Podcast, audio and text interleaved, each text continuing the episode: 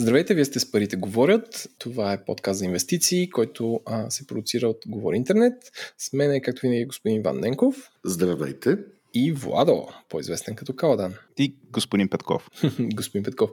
Този брой е по-различен. Решихме с наближаването на празниците и края на годината да направим нещо като обобщение на тази година, плюс прогнози за следващата. И понеже не сме много гениални ние тримата да познаваме абсолютно целия свят, решихме да поканим... С изключение на мен. Да. Решихме да поканим а, колко са тук вече? Ще станат 12-14 човека, всеки от които има голяма експертиза в своята област, да разкажат а, за своята сфера. И сме го разбили по, по сфери.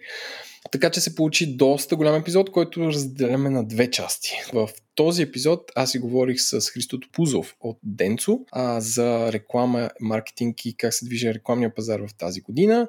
Също така с Александър Стаменов от Клико за киберсигурност. А, тяхната фирма прави защити софтуер също това нещо. И сега ще оставя на Владо и на Иван да кажат те с какви гости са се срещнали. Аз говорих с господин Иво Прокопиев на тема Зелената енергия Иване? Аз говорих с Асен Ягодин от Почтенска банка на тема банковия бизнес в България, както и пазара на имоти и ипотечни кредити. С Стефан Спасов си говорихме за e-mobility, електрически коли, бъдещето на транспорта. Също така разговарях с Филип Харманджиев за биоземеделие, здравословно хранене и как се справяме с COVID-кризата в а, бизнеса. И Моя последен разговор беше с Пламен Бижев, който се занимава с търговия на медицински и санитарни материали. Един много ход сектор през 2020 година, както се оказва, може би през 2021 година.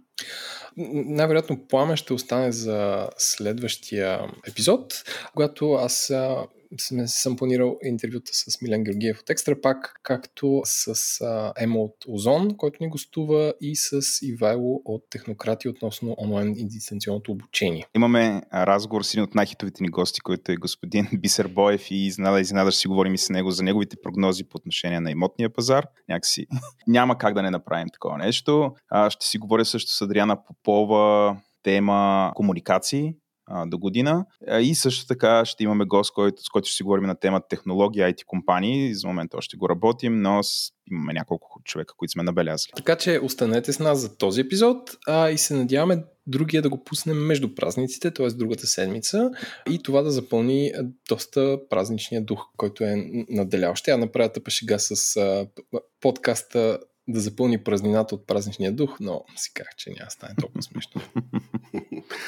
И от мен пожелание за уютна и щастлива коледа и много успешна и здрава 2021 година на нашите слушатели. А сега първи гост. Важно уточнение е, че този разговор не трябва да бъде приеман като инвестиционен съвет. Споделяме личните си възгледи, които ни ви обвързват с каквито и да е действия. Разчитаме, че имате глава на раменете и взимате собствени решения. Здравей, Иво! Изключително ти благодаря, че се съгласи да си говориш с парите говорят.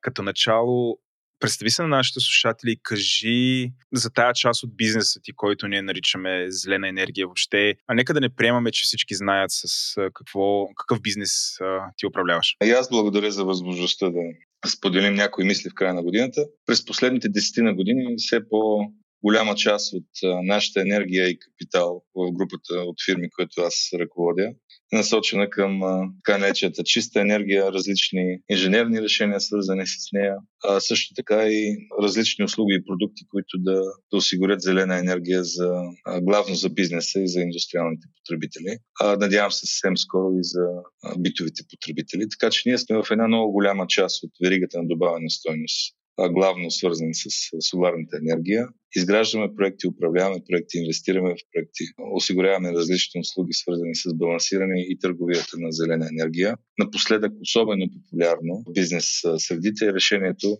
частни договори за изкупуване на зелена енергия, дългосрочни, които в тая несигурна среда осигуряват на, на фирмите, освен на зелена енергия и съответните сертификати, осигуряват една ценова стабилност за период от 10-15 години напред. Всъщност основния инструмент на енергийната трансформация, която върви в момента, са точно тия дългосрочни договори за изкупуване на зелена енергия. Много популярен инструмент.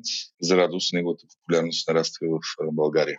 Това е най-накратко. А, благодаря ти. Сега някакси не може да си говорим за 2021 без да си говорим малко за а, 2020 година. 2020 година беше, бих казал, доста трудна година. Година на криза, пандемия и какво ли още не. А, но всъщност ако се фокусираме само върху частта с кризата, от този низ от неща, които ни се случиха и нали, фокусираме се на кризата, а, кое, кое е по-различното на тази криза спрямо предишните кризи? Бих казал, че е доста различна от всички други, които сме виждали и преживявали преди а, тази, защото шока върху бизнеса и върху домакинствата и върху нормалните хора в момента е троен.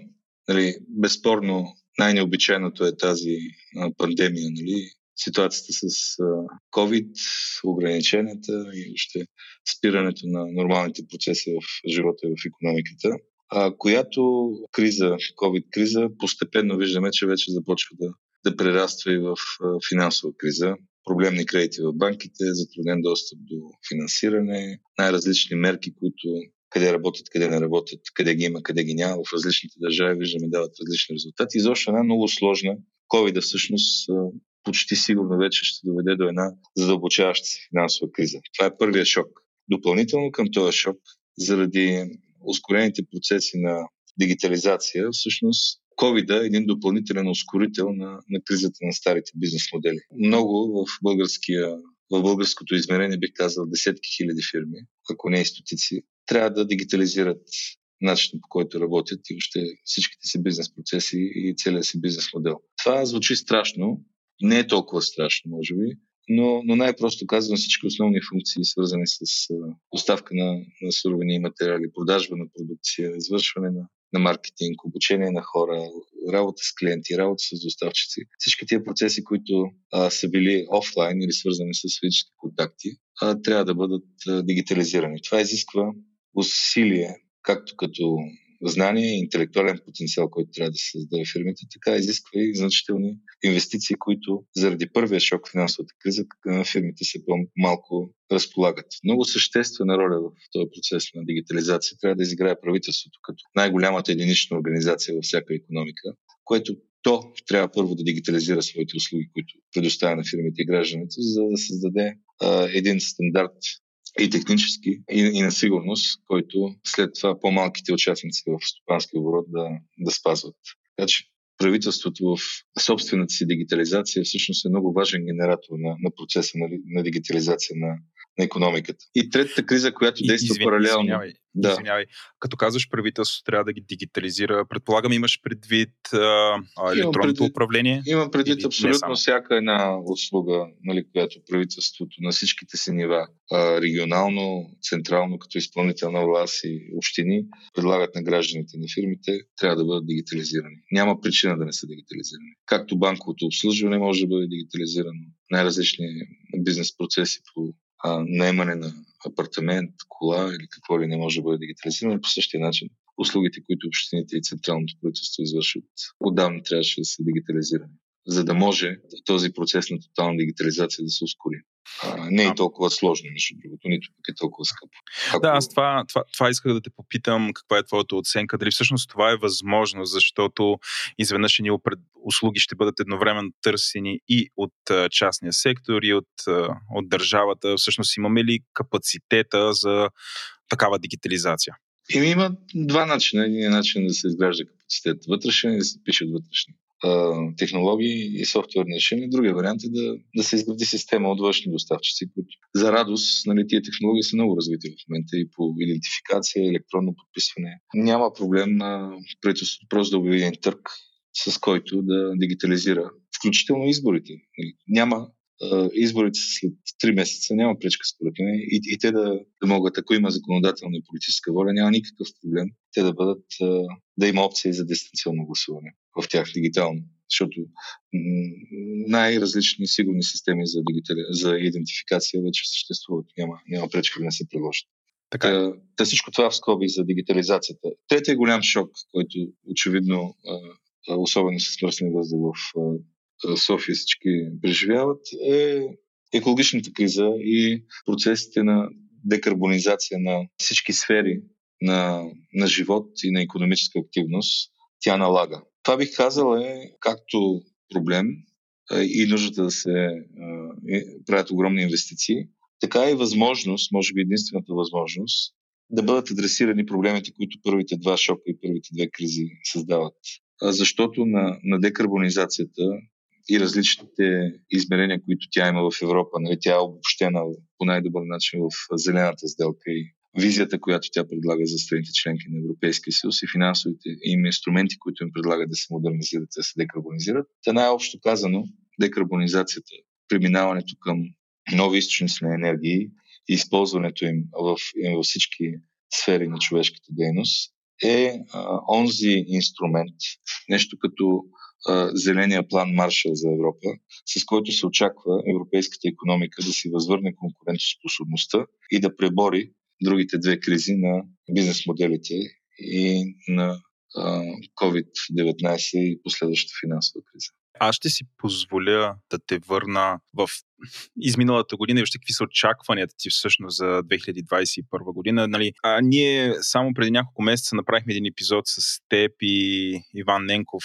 а, за да обсъдим общото въз, възникналото положение. Това беше там в началото на, на пандемията. Тогава вие бяхте по-скоро оптимисти, че, а, че възстановяването ще бъде елообразно. Нека да започна така. Mm-hmm. А, сега ти вече считаш, че а, ще има финансова криза. Последната финансова криза, която аз преживях, беше тази от 2008-2009 до някъде 2010 година. А, продължаваше да си песимист. Вече има, има вакцини, започнаха определени правителства да вакцинират гражданите си. Как мислиш, че ще се случи възстановяването? Възстановяването а, няма да бъде лесно по причините, които коментирах, защото част от а, бизнесите няма да могат никога да се възстановят. Това е така наречения феномен с а, зомби компаниите. България е в много парадоксална ситуация. Зомби компаниите съществуват там, където има масирани програми за подпомагане на фирмите от COVID и заради щедрите държавни помощи, бизнеси, които иначе би трябвало да са мъртви, продължават да живеят. В България зомбите, бих казал, по-скоро ще изчезнат, което ще затрудни економическото възстановяване през 2021. Т.е. няма да е толкова лесно, колкото изглежда да се върнем към економически растеж, просто защото комбинацията от тия фактори действа много зле на, на много сектори в економиката и те ще дадат своето отражение на забавения растеж. Другата причина, поради която не очаквам толкова бързо възстановяване, е, че България за момента доста бавно и доста неадекватно реагира на, на инструментите, които Европейски съюз предлага за зелено възстановяване и за декарбонизация. А не само по зелената сделка, и целият пакет от а, кохезионни и други фондове по, по плана за възстановяване и устойчивост. А, общо а, знаеш, че тези средства са гигантски на 25 да. милиарда евро в следващите 6-7 години. Което обаче наличието на пари може да бъде както добре, така и лошо, защото ако те не се насочат към, към правилните сектори, към, към новите неща, всъщност те по-скоро биха имали задържащо и негативно влияние. Затова е много важно да се види, примерно, се говори за водород, много важно да се, първо да, да има разбирането какво е това водородната економика, какъв е смисъл на водорода. Нали, много малко хора също си дават сметка, че това е последната миля, чрез която възобновяемата енергия стига до всички сфери на, на човешката дейност, там където и както е необходимо и където електрическата енергия не може, затова трябва да има други а, горивни, други охладителни и а, други инсталации за различните индустриални процеси ако няма разбирането, няма как да, да, да бъдат предложени правилните инструменти. Това е само един пример, но той е много важен, защото водорода се явява като някакъв такъв много централен елемент в момента в цялата световна економика и, в, и по-специално в европейската зелена сделка. Защото без да, да осмислим и да програмираме, да имаме стратегия свързана с това как се развива сектора на, на зелената енергия и как като втора фаза от това развитие се преминава към водородна економика, няма как декарбонизацията да, да изтегли економиката и да, и да подпомогне бизнеса след а, кризата, в която се намира в момента. Добре, ти, ти каза, че а, очакваш на практика зелената енергия да бъде едно от предимствата на европейската економика по пътя и към по, по-добра конкурентоспособност и трансформация. как, как очакваш да бъде 2021 като обороти за зелената, зелената енергия и зелена, не знам, всички зелени индустрии спрямо 2019 година, последната година преди пандемията? А, очаквам а, много силно органично развитие, независимо от това, че практически в България няма никакви мерки за подкрепа. Зелената енергия сама по себе си вече е много конкурентна. Няма. Значи има нужда, примерно, да се подкрепят водородните технологии, защото те са в началото на своето развитие. Имат нужда от различните бизнес модели да се подкрепят, докато достигнат своята естествена конкурентоспособност и станат конкурентни на пазара. Това отдавна е станало за зелената енергия и очаквам много повече, стотици, ако не и хиляди фирми, да, да се ориентират към инвестиции в такава енергия. Те, инвестициите могат да са различни, фирмите могат да инвестират, институционални инвеститори могат да инвестират, но като цяло очаквам значително нарастване на интереса към, към възобновяемата енергия и увеличаване на, на инвестициите в този сектор, независимо от липсата на мерки за подкрепа. Възоснова на опита ви през 2020, ще направите ли някакви промени в управлението на компанията или в какво инвестирате през 2021 година? За, за радост тези няколко сектора бяха по-малко засегнати от, от тези кризи, защото когато нещо е в тренда, интересът към него спада, но, но не така, както спада към някои традиционни бизнеси, да речем.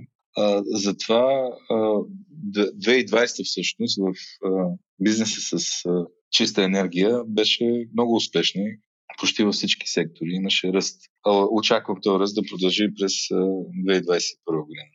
Можеш ли да, да споделиш някакви цифри, които на нашите слушатели а, биха били им интересни или биха могли да се ориентират всъщност за какви ръстове говорим? Може би на, на самия сектор или а, ръстове от нали, от информацията за твоите компании. Ще дам един пример с Solar Pro. Ако обичайно предните години Solar Pro е, изграждаше около 100 мегавата годишно соларни инсталации, Pro е една от водещите инженерни компании за изграждане, за строителство, проектиране, изграждане и опериране след това на соларни паркове. Тази година не са, нямам окончателен ден, но вероятно обема от инсталирани мощности ще надхвърли 200 мегаватт, което е практически двоен ръст.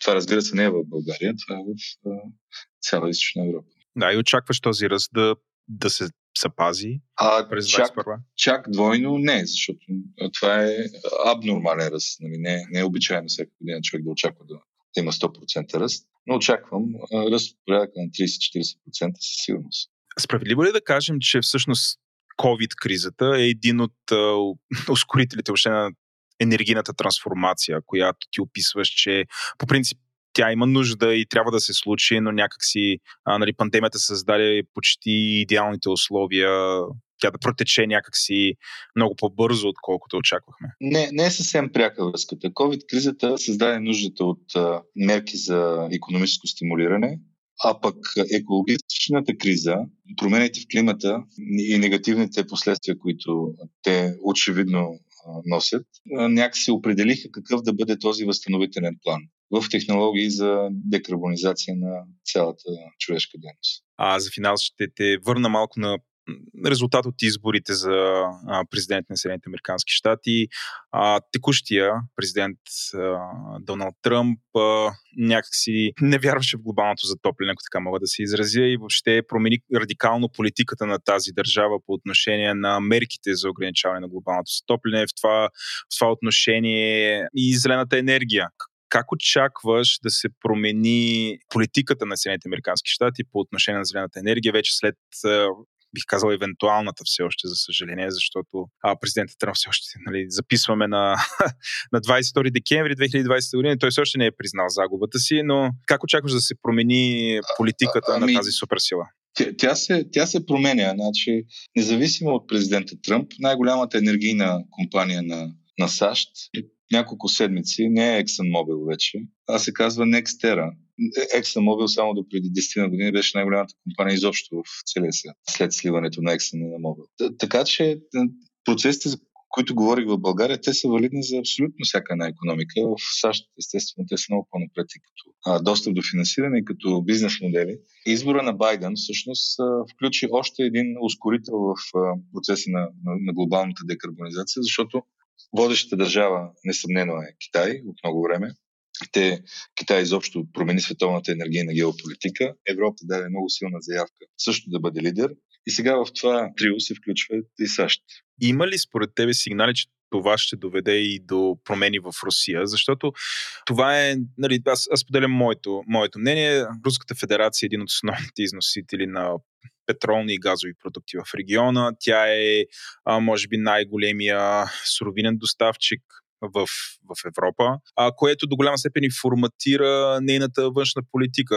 А, аз мисля, че защитавайки свои интереси с тази част от своята економика, а, Руската федерация влияе срещу приемането и въобще на, срещу развитието на зелената енергия и нейното налагане тук, защото това по някакъв начин руши някаква съществена част от нейната економика. А, има ли сигнали, че тази политика ще се промени, което да доведе и до сериозна промяна в политиката, която се води от голяма част от държавите в източна Европа? Светът е толкова зависим от петрола и от природния газ по политически причини. Това не е някакво естествено положение. А, такава е била стратегическата политика, индустриите и домакинства да бъдат направени зависими от различните деривати на петрола и, и от използването на природен газ. В момента очевидно политическата воля е съвсем друга. Електрификация на цялата енергетика, електрификация на максимално много процеси в економиката и в бита и след това там, където не е възможно да се електрифицират, използване на, на водород като медиум, като последната миля на възобновяемата енергия за задоволяване на енергийните нужди на човечеството. Това е съвсем друга парадигма, в която петрола и газа нямат място. Колкото по-рано се разбере това, толкова по-добре. В следващите 10, 15, 20 години ролята на петрола и на газа като фактор в световната економика и политика ще спада. С тях ще спада и ролята на, на Русия като е една от богатите на петрола и на газ държави. Русия в същото време обаче има практически неограничени ресурси за възобновяема енергия. Така че както и ние, както и арабските държави, както и всеки друг, тя трябва да, да, погледне на, на това, което става в света от към опортунистичната страна, като на една възможност и да започне да развива сектора на, на възобновяемата енергия и на водорода. Когато с експерти по как да ги нарека, от автомобилната индустрия говорим много често, нали, ние ги питаме нали, това ли ще е годината на електромобила, нали, кога ще започнат да навлизат все повече и повече електромобилите в нашето ежедневие. Един от проблемите, които те изтъкват, нали, такъв практически проблем, аз съм съгласен с тях, е, че а, енергопреносната мрежа не е готова за такава промяна. Ти съгласен ли си? Виждаш ли въобще тренд а, енергопреносната мрежа на България да, а, да се променя така, че да поеме един по как да го кажа, е, нуждата от по-голям капацитет за пренос на електроенергия? Аз мисля, че е, е, електропреносната мрежа е в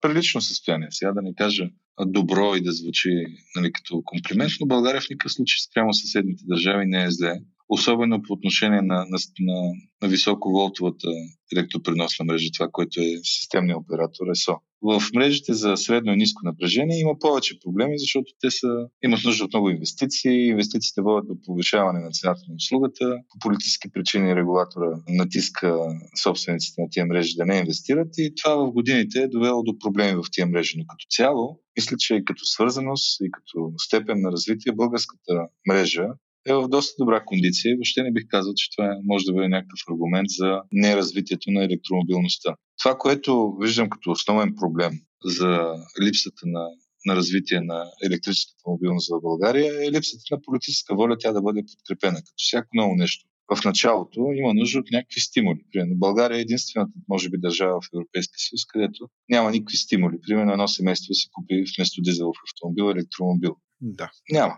Това е най-просто. Примерно, тия милиарди, за които говорим по а, плана за възстановяване и устойчивост, съвсем спокойно в тях една десета или една двайста даже може да бъде заделена и да се каже, ето, което семейство иска, 2, 3, 5 хиляди евро подкрепа, първоначална финансова еднократен грант за покупка на електрически автомобил. Друг пример.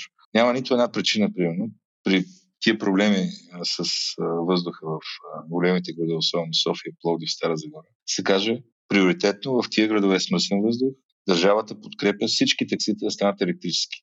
Нито е сложно, нито е скъпо. Въпрос на елементарна а, економическа и здравна логика, защото това, което ще се спести след това като експлуатационни разходи от разходите от, а, за здравната система, от това, че няма да има толкова болни, примерно в Старозагорско, ще бъдат а, колосално повече. Иво, благодаря ти за този разговор, както винаги беше супер интересно. Стискаме палци, твоите прогнози за 2021 година не просто да се заспъднат, ами ръста в зелената енергия да бъде по-голям, отколкото ти очакваш. Благодаря и аз. До, до нови срещи. И успешна година на всички. В този епизод ще си говорим за банков бизнес и за финанси. Мой гост е Асен Ягодин, който може би вече, ако не и повече от 25 години е на банковия пазар. Асен, моля, представи се за нашите слушатели.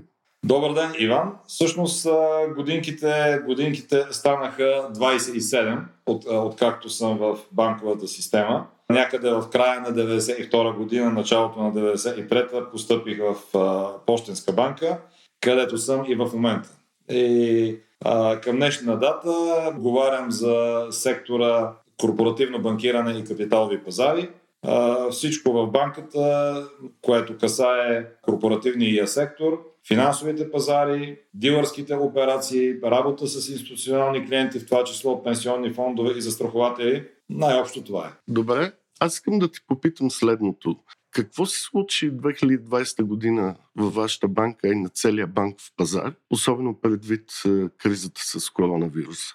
Ами общо взето, може би е по-добре да говоря директно за банковия пазар, тъй като дали ще се говори за банковия пазар или за конкретна банка, особено когато е една от водещите в България, нещата са взаимосвързани. Няма как. Ние сме една, както се казва, екосистема. А ако трябва да обобщиме тази доста интересна година, всъщност случиха се три, три важни, можем да ги наречеме, три важни неща или или групи от важни неща.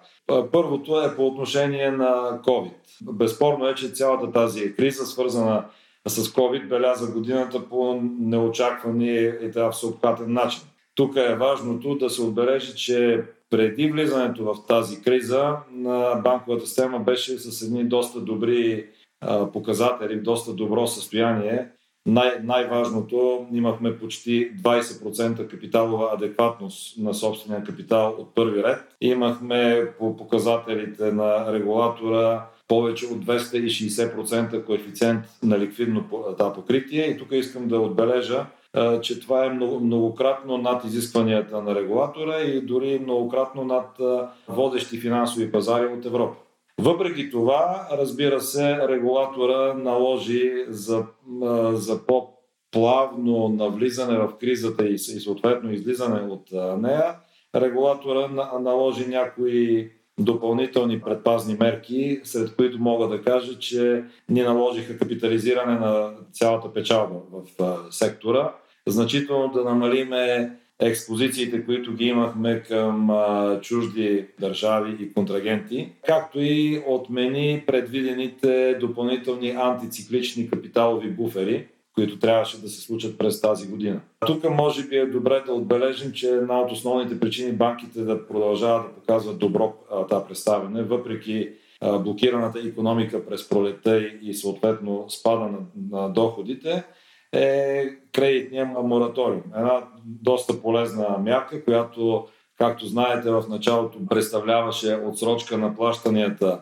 било главници и лихви или само, само главници за 6 месеца. Преди малко повече от месец БНБ взе решение този мораториум да бъде удължен на 9 месеца, така че всички тези, които по една или друга форма са засегнати от COVID-кризата, могат за 9 месеца, както е на разговорен език казано, да получат а, кредитна вакансия. Тоест може да не плащат нищо по своите кредити, задължения към банките. Така физически лица и фирми с заеми, ако не ме лъже паметта, за повече от 9 милиарда лева се възползваха от този мораториум и това подейства като един амортисьор. Това пое удара пред всичките или до, до голяма степен, да разбира се, защото знаем, че много бизнеси са доста зависими от банковите си кредити. Така че това даде е, една мекота на влизането в кризата.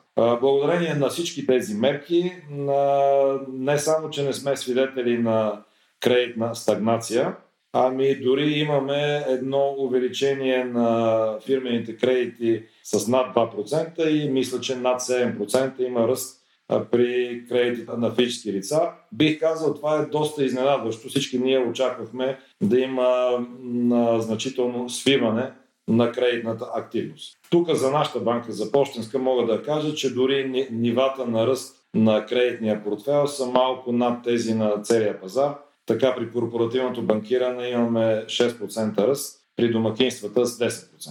Така, това е по отношение на първата група ефекти през 2020 година. Втората, разбира се, това е влизането ни в ERM-2, валутния механизъм или както е широката публика го знае като чекалнята за еврозоната. Тоест, периода, в който трябва да се подготвиме и съответно не само европейския регулатор, ми и като цяло Европейския съюз трябва да си каже тежката дума, че страната ни е готова за приемане на еврото. Което разбира се, най-оптимистичният вариант е след 2 до 3 години, може да се и позабави, но при всички положения, за да влезем един ден в еврозоната, така наречения елитен клуб на Европейския съюз, трябва да минем през този валутен механизъм. Заедно с влизането ни в валутния механизъм, както вече доста широко известно, така влезахме и в България се присъедини към единния надзорен механизъм. Най-накратко и най-елементарно да кажа, че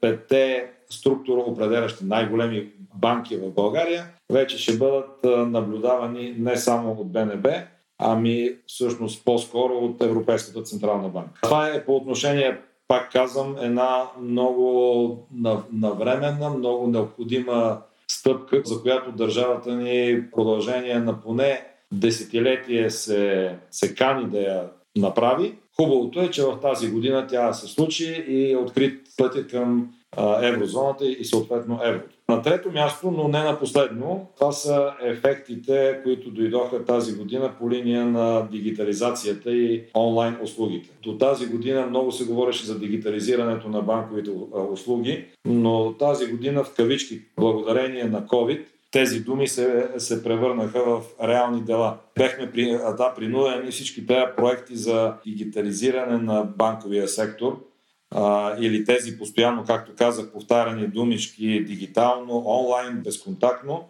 те станаха реалност именно поради това, че бяхме принудени да започнем да контактуваме с клиентите си по-скоро през а, онлайн, през дигитални а, да, канали. Така по този начин много от услугите, продуктите са достъпни в облачното пространство. Новото нормално, може би да кажа, изисква от нас неприсъствено обслужване на клиентите, което разбира се означава да не пада нивото, дори да е по-добро качеството на сервиза, да е по-добра достъпността от разстояние и при, при гарантирана сигурност, разбира се. Вече може да се не да бъдем лимитирани в рамките на работното време на нашите клонове, ами буквално се върви към 24 часов сервис, дигитален и ако, както казах, това е съчетано с не по-лошо, по-скоро по-добро качество на услугите и гарантирана сигурност, това е всъщност новото нормално, това е бъдещето, което стои пред нас. Още повече, че Home Office сервиза, той вече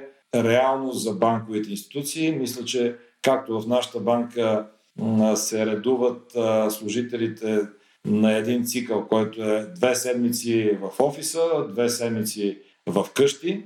Мисля, че много други бизнеси, много други ползватели на банкови услуги са точно в същия механизъм, така че дигиталната комуникация с обслужващата банка вече става новото нормално. Тоест ти очакваш това нещо, този шок, който донесе COVID и бърза реорганизация на работа, да остане ново нормално и постепенно значението на многобройните до сега банкови клонове постепенно да намалява. Определено, определено си мисля, че ако до преди COVID и аз съм се фащал, и, и аз самия съм се изкушавал на разни форуми конференции, банкови. Разбира се, секси е така. Готино е да се говори за дигитални канали, онлайн обслужване, включително дори и такива специфични дейности, като откриване на банкова сметка.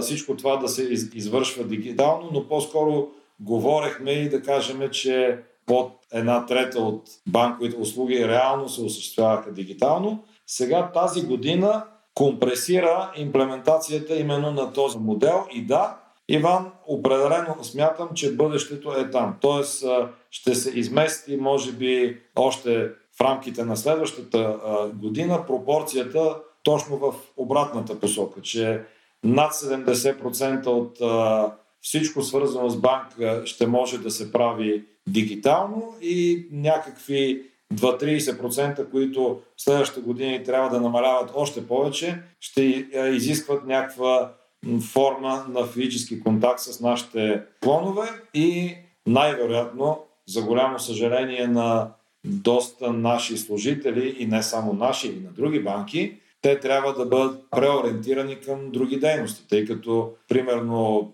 200 клона има нашата банка, с не по-малък брой са другите банки измежду топ, топ 5 на България. В един момент ще се окаже, че те или трябва да бъдат силно редуцирани като персонал, тъй като в тях, разбира се, ще има дигитален сервис, ще се предлага и на тези места, но нуждата от физическо присъствие на наши служители рязко ще падне и съответно, може би в един момент дори ще се оптимизира бройката на тези клонове. Задължително е обаче този целият процес да бъде съпъстван с постоянно подобряваща се сигурност на комуникацията в онлайн среда и съответно качеството на сервиза. Тоест клиентите по никакъв начин не трябва да бъдат ощетени, точно обратното. Трябва да имат едно преживяване в дигиталната среда, така че контакта им с банката дори да е, е по-приятен, отколкото посещението на наш клон сега. Притесняват ли се банките в България от е, конкуренцията на новите финтех компании, като Revolut, например, които имаха доста бурно развитие 2019 и 2020 година? Не бих казал, че някой в банковата система има сериозни притеснения. По-скоро правилната дума е предизвикателство. Тоест всичко това, което колегите от финтех компаниите подсказаха на банките, че може да бъде дигитализирано, може да бъде облегчено като начин на неговото ползване, много повече ускорено, както казах, 24-7 да бъде сервиза, а не лимитиран от 8 до 5 в нашите клонове. Това беше е, е, едно предизвикателство, което просто принуди банките да отворят нова страница в своето развитие, но в същото време те се ползват от тежестта, която символизират. Това, че все пак са регулирани, има някой, който да надзирава тяхната работа, който да гарантира за сигурността на техните услуги, което особено за българина е от много голямо значение. Мисля, че скоро няма да бъде времето, в което някой спокойно ще си остави авуарите, както спомена тази фирма Revolut или в някои от другите подобни, по-скоро авуарите той ще ги съхранява в банка и ако тази банка не може да предложи бърз, качествен, дигитален сервис, какъвто се предлага, примерно, пак го давам примера от Revolut, то, то тогава той ще прехвърля там ресурси, за да осъществява банкови операции, но, но неговите наличности, авуари, ще продължат да бъдат в банките. Така че като цяло банките по-скоро бъдещето им е да се кооперират с такива провайдери на а, интернет базирани решения като Revolut и многото други финтех компании. Може би в един момент ще станат поглъщания на такива финтех компании от страна на банките, просто за да може ноу-хауто да достигне максимално бързо до сегашните клиенти на традиционните банки. Добре, какви сте очакванията за банковия и финансов пазар за 2021 година и особено какво може да се случи след като изтече тази кредитна вакансия? Този въпрос няма, Иван, лесен отговор, предвид на развитието на кризата, което я прави много по-несигурна като параметри в сравнение с предишни исторически периоди на економически и финансови затруднения. Втората вълна на интензивно разпространение на COVID и новата фаза на тази ограничителни мерки отново поставят на изпитание редица сектори. Състоянието на банките изпълняващи функция на финансово посредничество е от ключово значение за цялата економика. Перспективата за продължаващи негативни развития в економиката е основание да очакваме покачване на кредитния риск и влушаване качеството на активите в балансите на банките. Тук се връщам на твоя въпрос Да, наистина след изтичане на мораториума, всъщност не искаме да бъдем като штрауси, които са се заробили главата в земята. Напротив, очакваме да има доста големи затруднения, особено пред сектора на хотелерските услуги, хотелерство, ресторантьорство, компании, които са, са се специализирали като доставчици за тези сектори. Тук включвам и туроператорите, тук включвам и авиационния бизнес. Пределно ясно ни е, че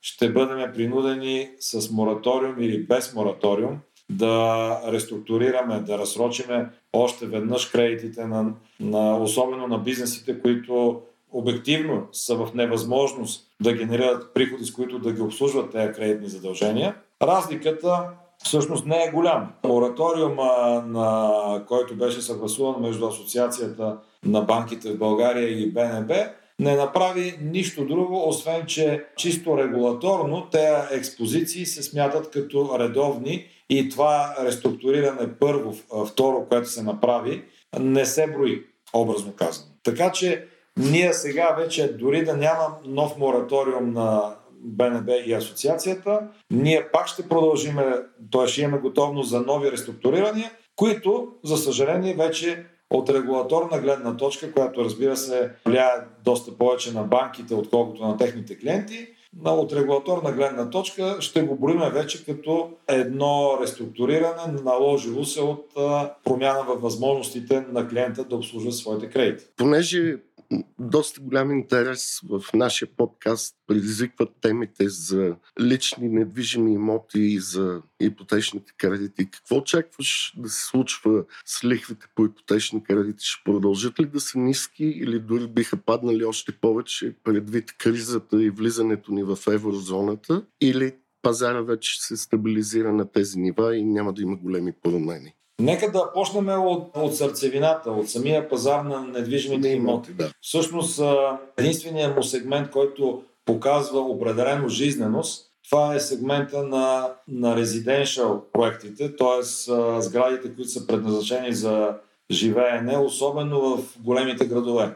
Тук имам предвид най-големите 7-8 града на България, в които над 80% от брутния вътрешен продукт се генерира там. Все още има място и ще продължи да има място за качествени жилищни проекти, особено в комуникативните зони на тези градове. Мисля, че българина, бидейки доста привързан към недвижимите имоти, ще продължи да инвестира свободните си средства в, именно в такива жилища. Разбира се, тук отварям скобата. Една нова тенденция се появи към покупка на крайградски имоти, които са предимно къщи, къщи с самостоятелен двор. Това е нова тенденция, която хората ги провокира именно COVID. Това развитие на този сегмент от пазара на недвижимите е, имоти неминуемо ще води до търсене на ипотечни кредити за такива имоти. Единствената разлика от преди е, че банките в момента са малко по-предпазливи. Тоест, ако преди се искаше самоучастие в порядъка на 15-20%, вече е почти задължително влизане от страна на клиента в сделката с поне 25-30%. А оттам нататък по отношение на лихвите въпросът ти, аз не мисля, че има в момента има катализатор, който да дигне лихвите нагоре, да започне тяхното връщане в обратна посока. По-скоро очаквам 2021 година да има един застой на лихвите по нови жилищни кредити на сегашните нива, които ако не се лъжа се движат между 2,50 и 3% годишно, което е една доста подходяща лихва за инвестиции в този сегмент на пазара на недвижими имоти. Добре, Сен. Супер интересен разговор се получи. Аз ти благодаря за твоето участие и ти пожелавам на теб и на семейството весели празници, щастлива нова година. Благодаря на всички тези, които слушат или ще слушат това интервю. И аз бих искал да пожелая на първо място здраве. Видяхме колко е важно да го има него. Всичко друго е на следващ план. Разбира се, пожелавам и много щастие, късмет, усмивки в семействата и бидейки банкер, да пожелаем на всички безпроблемно справяне с личните финанси. Вече сме с Христо Топузов от Денцо. Христо, представи се и кажи с какво се занимавате вие. Денцо сме ние, аз съм Христо Топузов, отговарям за Изобар Креатив звеното в Денцо и освен това... За кое, за кое? За креатив звеното, веднага казвам, нали? А, а преди това? Не, защото... Айзобар. А, избързах. Окей, казвам го бързо, добре, да. А, за Айзобар занимаваме се с а, креатив, като Денцо е според последни данни, втората най-голяма медийна агенция или медийна група в България. Може да видите, класацията излезе в Капитал миналата седмица. Само за протокола за нашите слушатели, това записваме на 21 декември, значи търсете броя на Капитал от 19 от 19.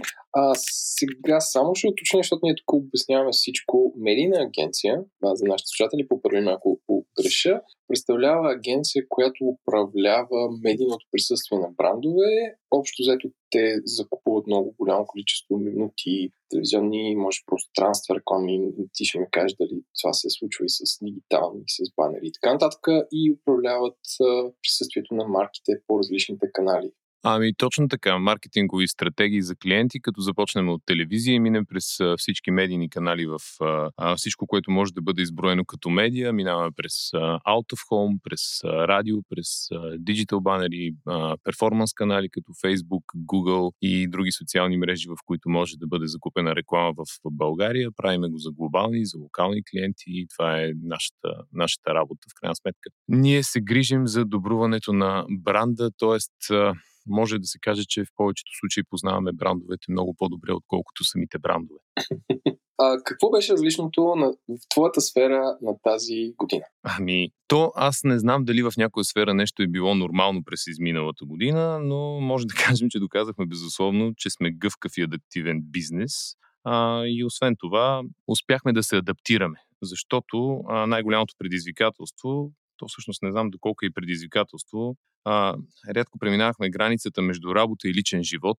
Това е нещо, което се случи през изминалата година, защото а, въпреки, че при нас беше познато работата от вкъщи или хоум офис, сега доказахме за по-малко от седмица, че ние можем да работим от вкъщи, защото още преди да настъпи локдауна през март, ние вече имахме пълната готовност да работим от вкъщи и в крайна сметка, когато дойде локдаун, локдауна, ние бяхме готови. Една седмица вече работихме в а, къщи. А, за рекламния бизнес доказахме, че мога да работим заедно. Става въпрос за медии, агенции, клиенти, бяхме в постоянна комуникация помежду си, а, за да можем да реагираме на всяка една от промените, които се случиха. И то наистина се случи, защото след като дойде локдаун, имахме заключване и спиране на много рекламни кампании заради неизвестността, която предстои.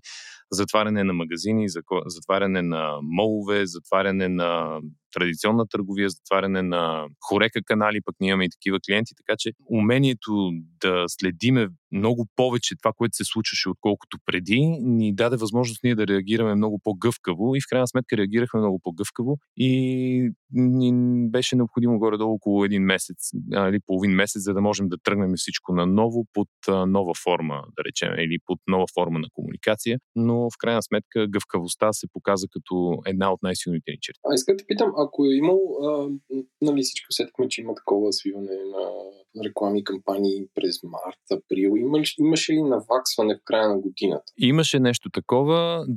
Имаше, да, защото да речеме, ако погледнем за спада, Бака прогнозираха спад от 10%. Бака е асоциацията на комуникационните агенции.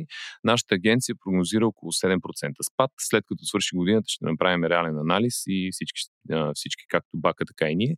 И ще можем да кажем какви са точно спадовете в, в медийното харчене на пари през изминалата година. Но в началото на втората вълна положението вече е различно. Стратегиите са много по-ясни, знаем какво работи, какво не работи, къде да се концентрираме какво да направим.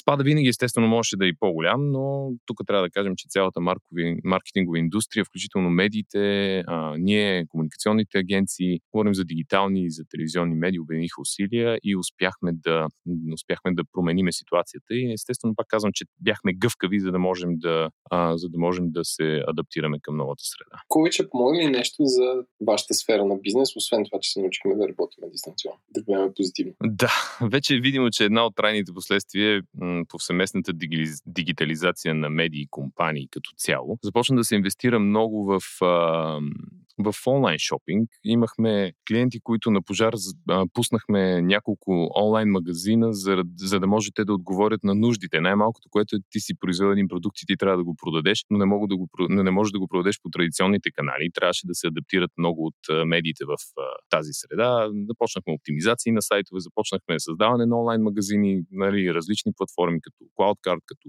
Shopify, като WooCommerce и други такива подобни. Просто това беше неизбежно и трябваше да се реагира наистина с скоростта на светлината, за да мога да пуснем на клиентите това, което им, което им е необходимо. А, и така, това беше нещо, където се насочиха рекламни или маркетингови средства. Другото, което е важно, че телевизията няма да отстъпи първото си място като канал за, за медии през не отстъпи тази година. Не вярвам да го направи през 2001 година. Тоест в България все още най-много пари се харчат за телевизионна реклама. Да, в България, България се харчат най-много, около 50% от бюджетите за, на медиите, на целия бюджет целия, ако... Всички пари похарчени за реклама, погледнат отиват в телевизията. Така, да, точно да така. Каза го по-хубаво, отколкото аз бих, бих го изрекал, но 50% до 52% от медийните бюджети отиват в телевизия. А, заради настаря... устаряващото население в страната и заради това, че все повече хората продължават да гледат телевизия. В момента имаме две медийни групи, BTV и Нова, и бюджетите отиват там, защото това е, както казах в началото, много по-лесно да се,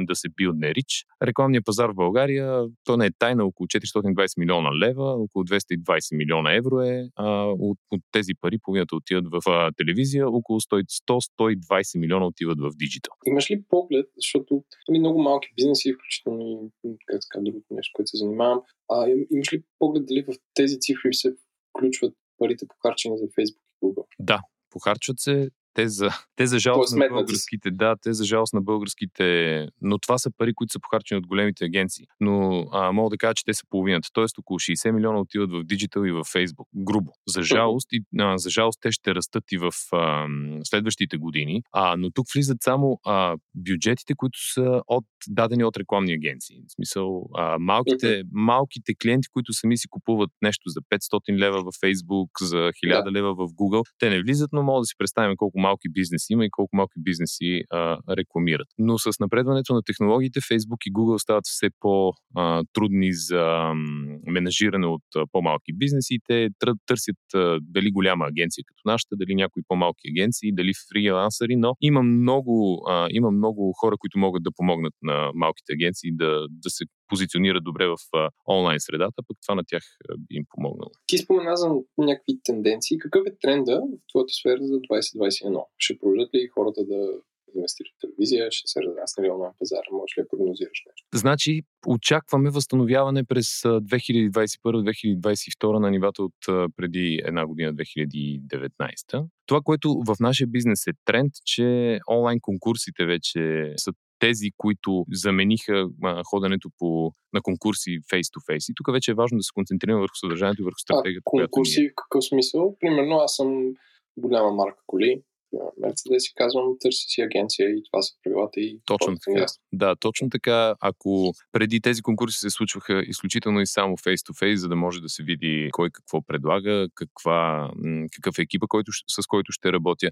Знаете, че в комуникацията 80% е от голяма част, да, 80% от комуникацията е език на тялото, attitude, това как стоиш, какво казваш. В съвременните конкурси всичко минава вече през онлайн средата и е важна стратегията, която ти ще покажеш. Сега тук много хора, може би пак и от маркетингова гледна точка и от така психологическа гледна точка, много хора, които са по-интровертни, се чувстват много добре в тази среда. Екстровертите се чувстват малко по-некомфортно, защото за тях е по-важно да изразят себе си, да се покажат, да говорят с хората, така се чувстват по-живи. Докато от друга гледна точка, интровертите се чувстват в, застрашени, когато са сред хора и за тях това беше едно поле, което или то продължава да бъде едно поле, в което те могат да покажат себе си такива, каквито смятат, че са и да се развихрят. На база базата на тази година, какви промени ще направите във вашия бизнес? Ами ние вече а, от една година може да се каже, че сме едно денцо. Преди бяхме Денцо Aegis Network, вече сме едно денцо. Всичките ни компании, още в самото начало казах, че аз съм част от една компания, но всичките ни компании вече са под, под една шапка и са едно денцо и ние може да говорим за това, че когато а, взимаш един клиент и започваш да го, а, да го обслужваш и да комуникираш с него, ти комуникираш наистина като една компания, което е доста полезно а, за клиентите. Това ни даде възможност да осигурим стратегия, която работи много повече от едно ниво. Не само ефективно за медиа, но креативи, стратегии и, а, и среда. Аз имам такъв а, личен въпрос. Кога ще видим повече рекламодатели в YouTube? Защото имам чувство, че когато си пусне YouTube, а, винаги има Foodpanda и ето. Ти, ами, тебе, ти си проявил а, интерес ще... и те те таргетират. Това много добре го знаеш. Смисъл, знаеш Абе, какво се таргетира. Не съм проявил интерес и и, те подслушват дори и сега, ако си говорим за реклама, те ни слушат. 100% сега като се, като си пусне YouTube, пак ще тръгне това. Но според тебе има ли, а, как се казва, а, ако казваме, че някой инвестира в а, телевизия, кога това ще се превърне в YouTube и, и ще има ли повече TV стайл реклами в YouTube? Ами в YouTube целта е точно обратното. В България няма да се случи, защото в България хората възприемат YouTube като една медия, която се консумираш сам и мога да гледаш неща, които другите не гледат. Аз да ти кажа, гледам, а, имам YouTube, който е при, а, премиум а, версия, не виждам, не виждам реклами, използвам а, предимно Music YouTube, но пък... Когато... Ти си то, дето плаща 10 лева, значи. да, аз и още няколко човека, респективно, но рекламите в YouTube, но голяма грешка е да гледаме в голяма грешка според мен е компаниите да използват един и същи TVC, за да пуснат това, което върви в телевизията, да го видят и в YouTube. Защото много начина няма, по който съм много съгласен. Да, начина по който се консумира съдържание в YouTube е много по-различен от линейната телевизия. В линейната телевизия вече знаем, някои хора се пускат умишлено 10 минути по-късно филма, за да могат да си да превъртат рекламата до толкова, доколкото още се гледат а, линейни канали, като, нали, като най-големите канали, за да видиш някой филм, който е дублиран, защото стриминг услугите в България са достъпни. Единственото, което няма достъп все още Disney+. В Европа в три държави го има, но очакваме от до година също да го има. Това е една от стратегиите, които исках, на, на които исках да кажа, че ще обърне внимание през следващата година. Social Commerce и Short Video Strategy. Не говоря за TikTok, защото TikTok, колкото и да е популярен в България, той а, все още не е бранд сейфти и там има доста м, противоречия относно това на кой ще сервираш съдържанието, защото а, да речем дори Чарли Демелио, която е но, номер едно по последователи в а, TikTok, според последни анализи 44%, тя има мисля, че 120 милиона, трябва да питам дъщеря, защото тя ме информира за това, 120 милиона последователи, половината се оказват фалшиви, но пък а, това е риск за брандовете. Не мога да се позиционираш някъде, където не знаеш кой ще те види и дали това не е фраud, дали рекламата, която ти пускаш, не се показва на, боти, на роботи, на боти и така, така и още, и още толкова. Но видеостратегията е изключително изключително важна и ще вземе място през следващата година, включително и social commerce. Това, а кое наричаш uh, social commerce? Това са платформи като uh, Facebook, които пуснаха Facebook Shop миналата година, но те не са още достъпни на, в България. Това означава, че ти ще можеш да използваш Facebook като плейсмент, за да, да, за да си продаваш uh, директно в Facebook. Не е необходимо да имаш реклама, която да е Facebook Shop. Оттам след ти да отидеш в uh, лендинг страницата на бранда и, и да си купиш продукта. Може това да го купуваш е директно. Това е различно от uh, Marketplace, т.е. това е като, мар... като марк... не като Marketplace, но като Shopify за Точно така. Facebook. Като, докато Shopify има интегрирана, Shopify има интег, интегрираност с тези платформи, с Facebook, с Twitter, можеш директно в, в Snapchat да, да, да пуснеш реклама директно през платформата на Shopify, защото те са много добре интегрирани и то се вижда колко силно работят на, на западния пазар, по-бавно тук в България. А Facebook иска директно да можеш ти да използваш uh, него като плейсмент, да можеш да си купуваш абсолютно директно от, от него абсолютно всичко, така, така и с Instagram. Все още не е а, отворена тази платформа в България, но има напани от български компании, които а, правят подобни неща. Еконт имаха една такава услуга, която пуснаха преди един-два месеца, да можеш директно да си поснеш линк към твоя продукт навсякъде, във всяка една а, платформа. Нещо като Headless Commerce, което беше популярно преди известно време и а, набира скорост и то също ще, също ще се развие. Не знам доколко потребител е готов за това обаче. Би ли прогнозирал за инфлуенсърската реклама? Ще се разраства ли? Ще продължи ли доверието в Инстаграм? Там доста го преструктурираха всичко с лайковете и с тези неща. Как как виждаш там да се развият нещата? Инфлуенсърството е голям а, хайп в момента и искам да разделя инфлуенсърите на два вида. Едните са селебрити, другите са инфлуенсъри. Селебритите са хора, които са популярни поради друга причина, не поради това, че са инфлуенсъри във Фейсбук. Тоест, един актьор може да е, той е селебрити, но същевременно е инфлуенсър, докато инфлуенсърите са хора, които генерират и а, създават съдържание изключително и само за социалните мрежи, за да са reliable. И всичко, което те правят е точно с а, тази цел да съберат повече гледания, да съберат повече лайкове и да могат да бъдат по-популярни. И ако, нали, това е едно важно уточнение. А, все повече брандове в последната година, половин, а, последната половин година, защото това е тренд от около 2-3 години и в България инфлуенсърите да са, да са част от маркетинговата стратегия. Те ще продължат в България специално да бъдат, защото те получават едни добри резултати от своите последователи и последователите наистина ги харесват. И няма нищо лошо в това, защото това е целта. Сега, колко е редно и колко нали, редно ли е, не е ли, брандовете да се позиционират, такава им е глобалната стратегия. Много от големите брандове така действат. Даже наскоро мисля, че а, наскоро, наскоро вчера видях един твит. Една известна фолк певица беше... Мария, да. Мария, да. Точно, чакай, че на мен направо. Но, аз ще сложа линка в бележките на шоуто. Много неща се случват в този твит. Аз се стресирах, колко много брандове имаше. Около, около пет неща се случват. Но аз, това ми потикна въпроса, че според мен края на декември има как се казва, вакуума, който беше март, април, май. И сега се образува такова високо налягане от бюджети, които трябва да се. Ама искам да кажа, че това е умение. Не може, а, смисъл, ти да постиг, да продадеш себе си на пет бранта в един пост, това наистина умение. Това да, даже според мен аз мислих да няма екип, който да е аранжира цялото това нещо. Да, да, всеки. Което означава вече на следващото следващото. Но mm. тя е по-известна с това, че пее, не че, не, че Ами, не знам, аз явно си има, явно си има аудитория, която я следва, нали? Много ти благодаря за кратки анализ на пазара на реклама за тази следващата година и се надявам да говорим отново в парите говорят на по-задълбочена тема. И аз благодаря и дано 2021 да бъде по не, толкова, не толкова сътресение, колкото 2020 година, защото това е една мини казарма, която преживях аз в момента. Само дето можех да излизам и да имам достъп до нови технологии, иначе положението не е много по-различно. И тук се грижим сами за себе си. Ще си говорим за електрическа мобилност, електрически автомобили и въобще за транспорт. Наш гост е Стефан Спасов, с който се познаваме може би вече от 15 години и е професионалист в тази сфера. Стефан е здравей и моля да се представиш за нашите слушатели. Здравей, Иване! Първо, благодаря ти за поканата. Много ми е приятно да си поговорим, както винаги. Накратко, в този бизнес вече съм от може би 3-4 години, по-конкретно електромобилността. Първата стъпка беше по-скоро в посоката на зарядната инфраструктура, където оглавявам в момента най-големият оператор а, на такава зарядна инфраструктура на Балканите, от Париж с България и Румъния под бранда L-Drive. И паралелно с това а, инициативата Spark, а, която в България се появи през 2017 година към края, все още единствената каршеринг, напълно електрифицирана услуга а, в рамките на нашата страна.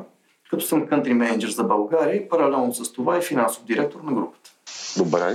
А, днес ще започнем с а, това какво се случи в твой бизнес и въобще в секторите, в които работиш през 2020 година, защото това е една доста особена година. А, особено предвид кризата с коронавируса и доста рестриктивните мерки, което и в България и различни други, не, не различни други, а почти всички правителства по света налагат към събиранията и движението на хора. Как се отрази това пред вас? Ами това е до, доста интересен въпрос. Аз мисля, че тази година тя е много показателна, особено за сектор като мобилността, в който сме и ние, тъй като много често ни сравняват а, и с конвенционални рентекар компании, а, с таксите и така нататък, а, но това са, това са различни, да ги нарека, животни и категоризираме по един и същи начин, вадим грешните, грешните изводи, но мисля, че тази година беше много показателно да покаже защо сме различни. По никакъв начин не твърдя, че не сме усетили спад в търсенето, така особено може би в първите месеци на паниката, но категорично мога да кажа, че съпоставено с тези а, така други играчи, а, не бих казал в същия, но, но, но да кажем сходни, сходни сектори, бяха абсолютно несъпоставими. Мога да дам за пример дори играчи като Херц, като Six, нали, те, те видяха спад а, в тази част на бизнеса над 90%. За щастие, такова нещо при нас не се случи. А, а рекаварито, което видяхме, беше впечатляващо. Разбира се, може би възпрепятствано от така наречената втора вълна, която се случва в, в момента, но това са временни неща и просто показва начина по който и потребителите възприемат услуга като нашата, където ние всъщност даваме тази, бих казал, безценна възможност за мобилност в една защитена среда. Нали, коли не, застр... не, не заразяват хора, хора заразяват хора, нали, както обичам да казвам. Така че личната хигиена е единственото нещо, което може да доведе до нежелан резултат. Но пък ние предоставяме наистина тази интересна възможност да се пътува в безопасна среда на много разумна цена.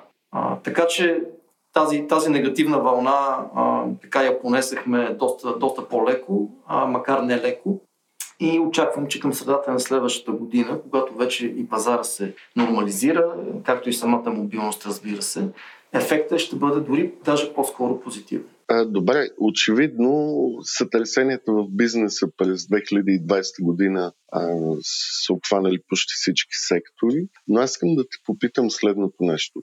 Предвид корона кризата, дали нещо наложи промяна във вашия бизнес модел или в вашите търговски практики, което би се задържало така или иначе, без значение дали тази криза ще отшуми до година? Да, със сигурност, когато, когато удари подобна криза, пробойните стават доста по, по-видими. Постоянно целим естествено подобрение в резултатите. Това, което мисля, че ще остане като трайно отпечатък, е решенията, които се опитваме да направим и намерим за бизнеса, тъй като той е доста силно засегнат от това, което се случва. А, нали, говоря за всякакъв тип бизнес, тъй като имаме решения не само в частта на, на ритейла, но така и в, към корпоративните клиенти. Там разработихме няколко допълнителни неща, които вярваме, че а, така носят повече стойност а, като крайно решение за клиента. И естествено оптимизация на разходната част, там където виждаме, че в един труден момент нещата трябва да бъдат малко по, по-флексибилни. Ултимативно, аз вярвам, че играчи в този сектор, играчи като нас, бъдещето за тях е да стават все повече в посока платформа и, и може би все по-малко asset owner. Това ще е труден процес, ще отнеме много време. Трябва да се види как може да бъде структуриран.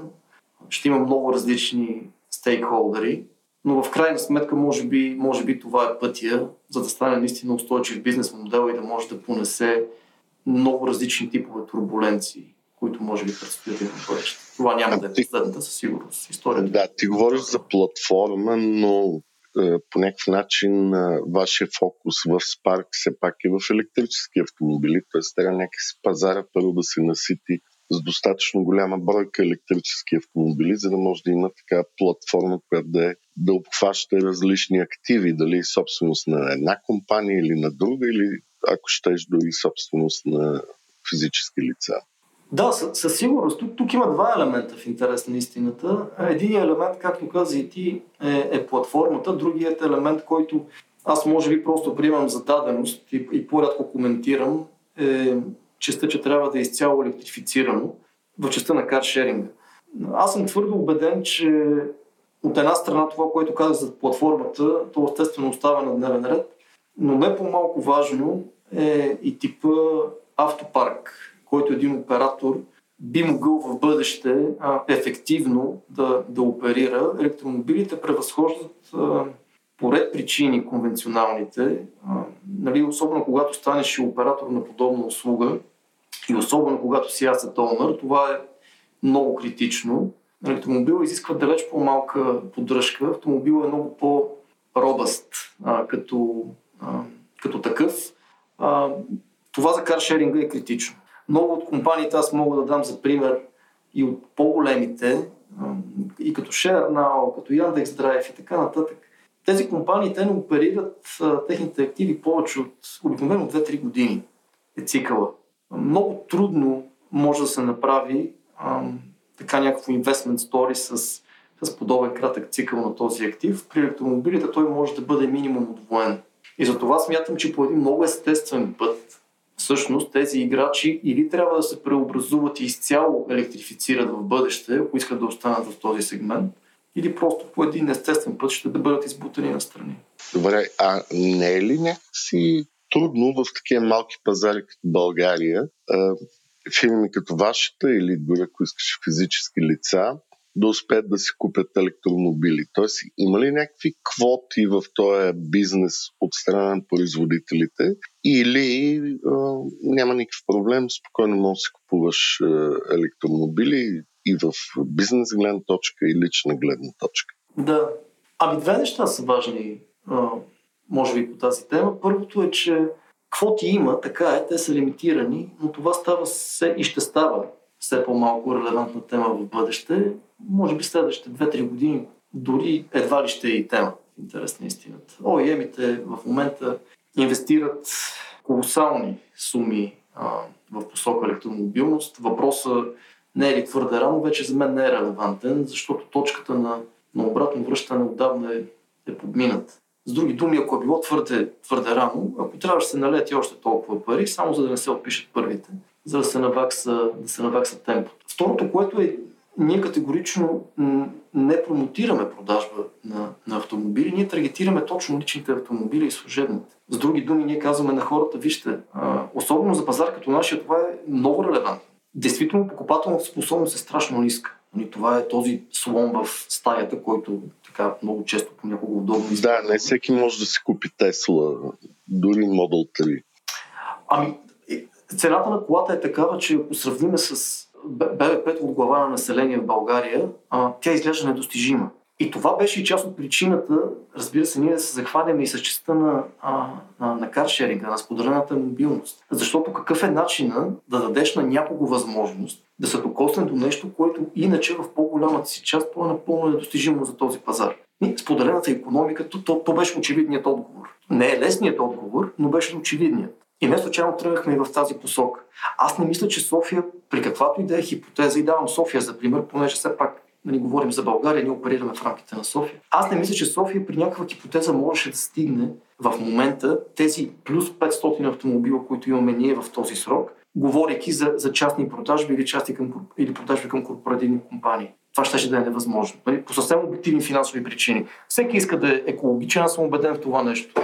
Но, но когато финансите са на преден план, моралът остава на заден. За съжаление, това е реалността, с която трябва да се борим, а пък ние намираме тези решения за потребите. Това, което би се случило е градовете да станат по-чисти, ако има повече електромобили. Вие инвестирате в тази част, евентуално, когато цените станат конкурентни на да най-масови автомобил в България са дизеловите автомобили, когато цените станат конкурентни, плюс сметката за спестеното гориво, се надяваме, че ще има доста по-чист въздух. Но, а, моят въпрос в момента към теб, Стефан, е какво очакваш да се случи през 2021 година? Тоест, а, естествено в зависимост и от развитието на коронакризата, но очакваш ли засилване на бизнеса по-скоро или очакваш да е волатилен както през 2020 година, а, предвид рестрикции или някакви да, да кажем, или пък успеха на вакцината? Доста интересен въпрос.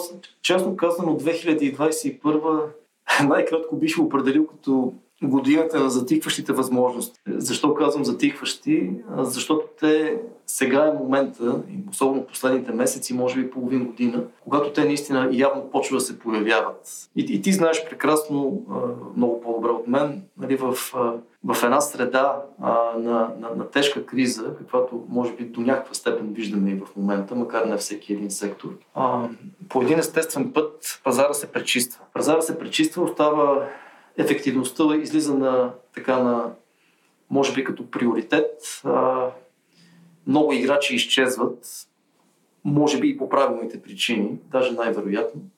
Някои, за съжаление, а, стават collateral damage, така наречен. а, има консолидация и така нататък. Това са съвсем, съвсем естествени процеси. Така че тези възможностите, особено и в първата половина, може би на 21-а, те ще продължат. Ще продължат и след това, разбира се, може би с по-малък интензитет.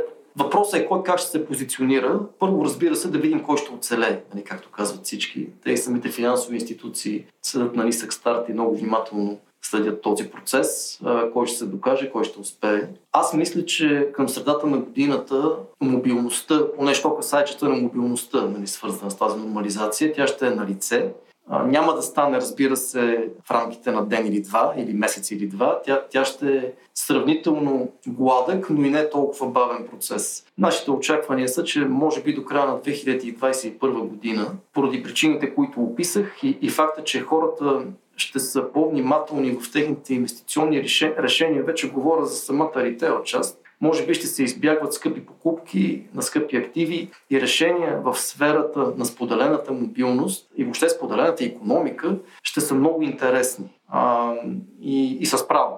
И, и очакваме точно това да има позитивен ефект, което да достигне нива по-добри дори от това, което виждахме преди, преди коронавирус. Ти очакваш плавно възстановяване? А... Ами, нека да го... То, то може би няма да е и чак толкова плавно, а нали, много време се говореше за така нареченото V-shaped recovery.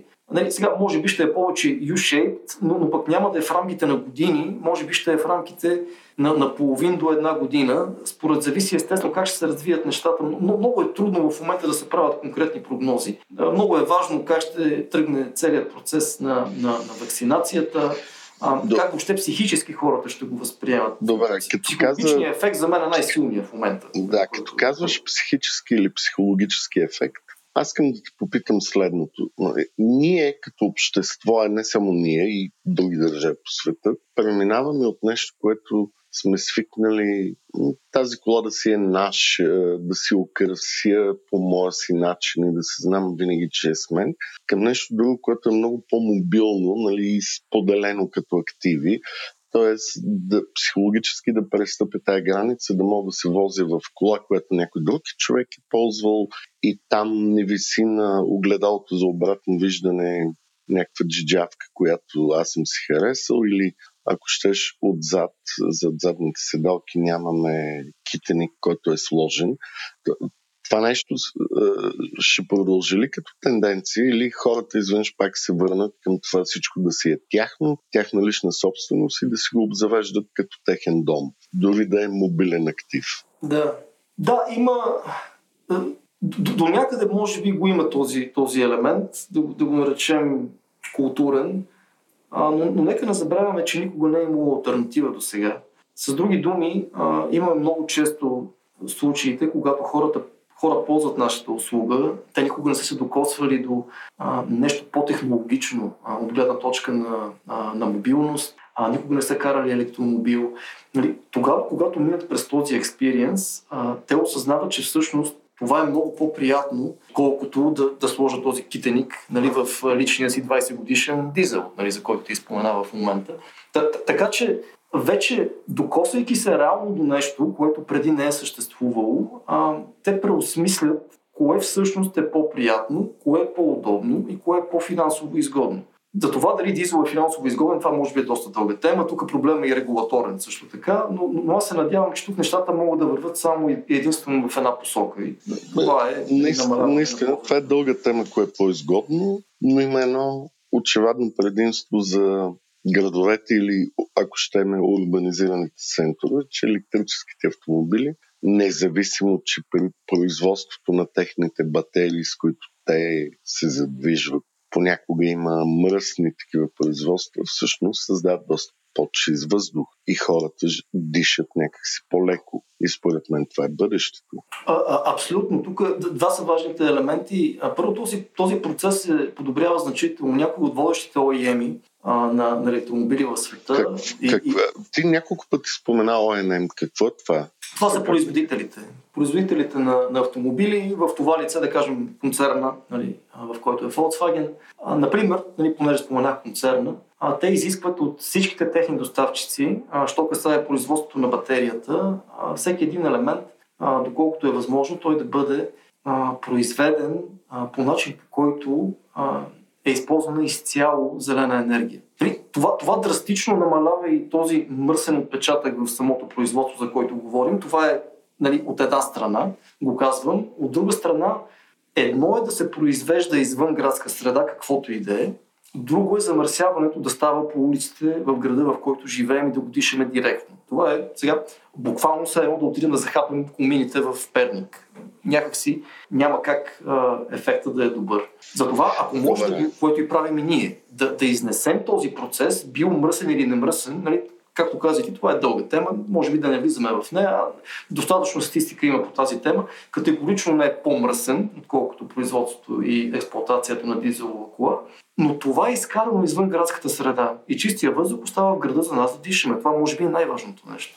Да, това е ужасно важно. Добре, а, тъй като сме на относително коледна тема преди края на годината, кой ти е най-любимия електромобил на теб?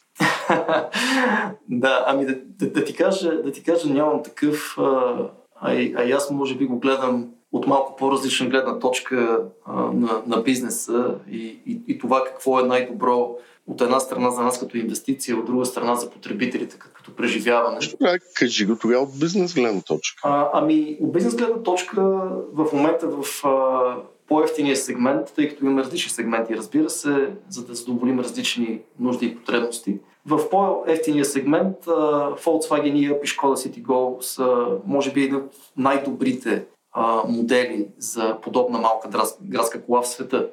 Оставам Китай на страни. Това е много, много, много изолирана среда и китайската от гледна точка на електромобилността. Там има десетки, вече може би стотици различни модели, за които ние никога не сме чували. Но, но това цялото нещо е капсуловано от останалата част на света за електромобилността. Може би няма да е винаги така, надяваме се, а, но, но нека да видим.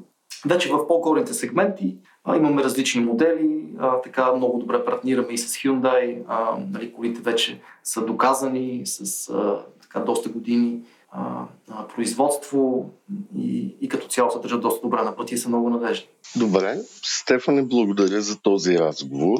Беше много интересно за мен и пожелавам на нашите слушатели да имат за коледа или нова година поне или един ИАП, или Шкода електрическа, тъй като това са твоите любими коли. би, би било чудесен подарък, да. Аз също много ти благодаря за разговора.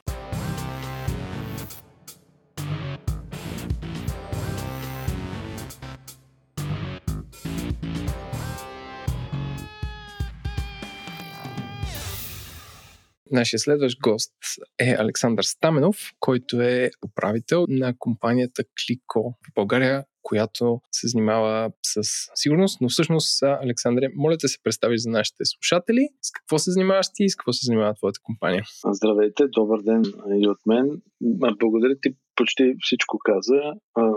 Позицията е управител в България, а в групата на Клико, която е с представителство в цяла Източна Европа и хедквотър в Полша, там позицията ми е country manager. Иначе групата на Клико се занимава с най-общо казано наблюдение на пазарите, нуждите от е, софтуери и решения за киберсигурност. Задачата ни е и Задачата ни е да мачваме нуждите на нашите пазари, на които работим, с това, което непрекъснато излиза от другата страна на технологиите, защото пазара ни е много динамичен. На всеки 6 месеца, една година има някаква нова технология, която запълва някоя новоотворена ниша в а, киберсигурността. Но като цяло продавате решения за персонална и фирмена киберсигурност в България. Да, основно корпоративна ние, но имаме и персонални okay. решения. Какво беше различното в твоята сфера за тази година, предвид, че повечето хора си седяха вкъщи? Различното за, за, за нас беше това, че е, рязко трябваше да, да си променим всичко около нас се промени, като се затворихме. И, изпитахме един такъв пик на покупка на IT решения от аксесуари през компютри и, и VPN до достъп и VPN криптирана връзка до комуникационни софтуери, с които почнахме да си говорим от къщите и да работим заедно. Но това беше така един пик на продажби, който за нас толкова не се усети, така да кажем, защото не сме точно в този бизнес. И след това... А, аз иска да те питам, извинявай, че те прекъсвам, нали, това е, предполагам, ти говориш от името на твоята фирма. А ако трябва да гледаме на пазара на киберсигурност, т.е.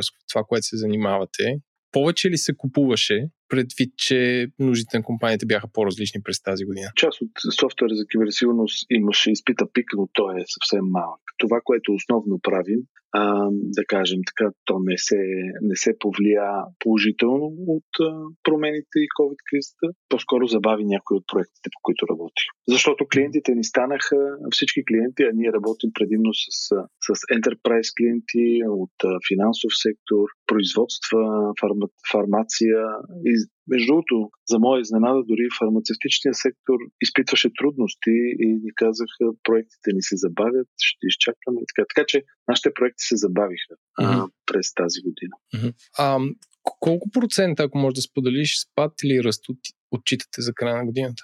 В момента това, което предвиждаме като екзит за, за 2020 година, ще бъде спад на приходите, сравнено с 2019 между 8 и 10% още не, не сме видяли колко точно ще бъде, ама няма да можем да постигнем предишните си резултати. А според теб COVID ще помогне ли за нещо в а, твоята сфера на бизнес? Много разсъждавах над, а, а, над това какво, какви ползи има за нас а, от COVID-кризата. По принцип ще помогне дългосрочно, защото се засили процеса на дигитализация на, на много неща. Днес а, чуваме, че излизат и, и решения за онлайн рецепти, а, за, т.е. за електронни рецепти. Това е нещо, което също трябва да бъде защитено. Всички разбираме колко а, колко добре трябва да бъде защитена информацията и комуникацията между различните системи, които си обменят тази информация. Та, mm-hmm. дългосрочно COVID ще ни помогне. Краткосрочно това, на което ни, ни научи е да сме винаги на штрек винаги трябва. Просто рязко се промени обстановката. Ние трябваше да търсим нови начини, да си говорим помежду си, да говорим с клиентите, да развиваме проекти и да им помагаме те да бъдат адекватни, защото това ни е основната задача. Какъв е тренда за киберсигурността през 2021? А, тук мога да кажа следното. Тренда по принцип за киберсигурността е на ръстове. Това е киберсигурността от част, ако я присъедини към информационните технологии и IT пазара, е най-бързо растящия сегмент от информационните технологии. От една страна, заради това, че дълго време беше подценявана като сегмент, дълго време се инвестираше предимно в а, компютърна сила, сториджи, бързина на действията и така нататък.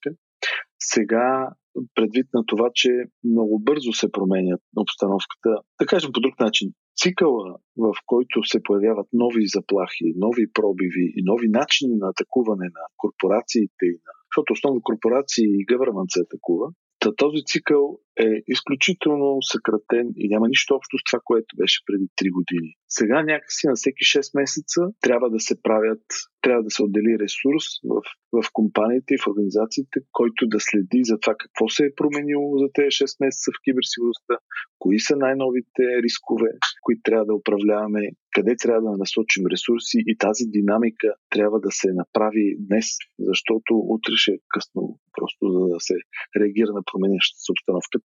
Тренда е за бързан цикъл, който води до преориентиране на приоритетите на, на, на компаниите и организациите и те трябва да отделят все повече ресурс, за да, за да са спокойни, че са минимизирали риска.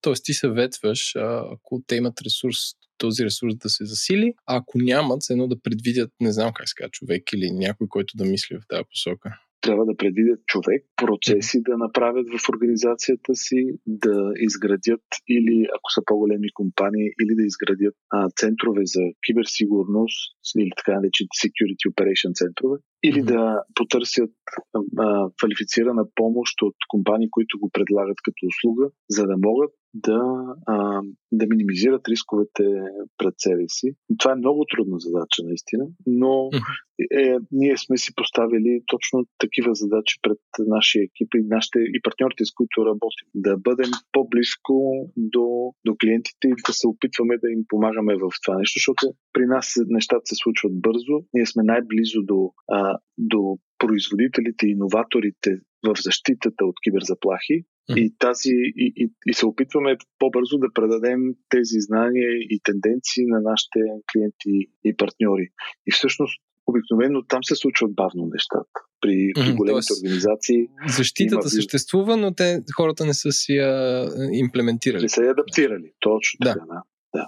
А заплахите са още по-бързо развиващи се. Това е цикъл, за който говоря и който ние настигаме вечно и сме гонещата функция. Според тебе, ако можеш да гадаеш, за мен е в новините, които чет, тях последните седмици това, което ме порази е големия хак над американското правителство и множеството техни агенции, research facility Според мен повечето хора, които са имали някаква драма със сигурност тази година са били по-скоро на дребно, по-скоро с криптовируси. Но ако трябва да се направи прогноза за до година, каква ще е най-голямата заплаха за средния така работник?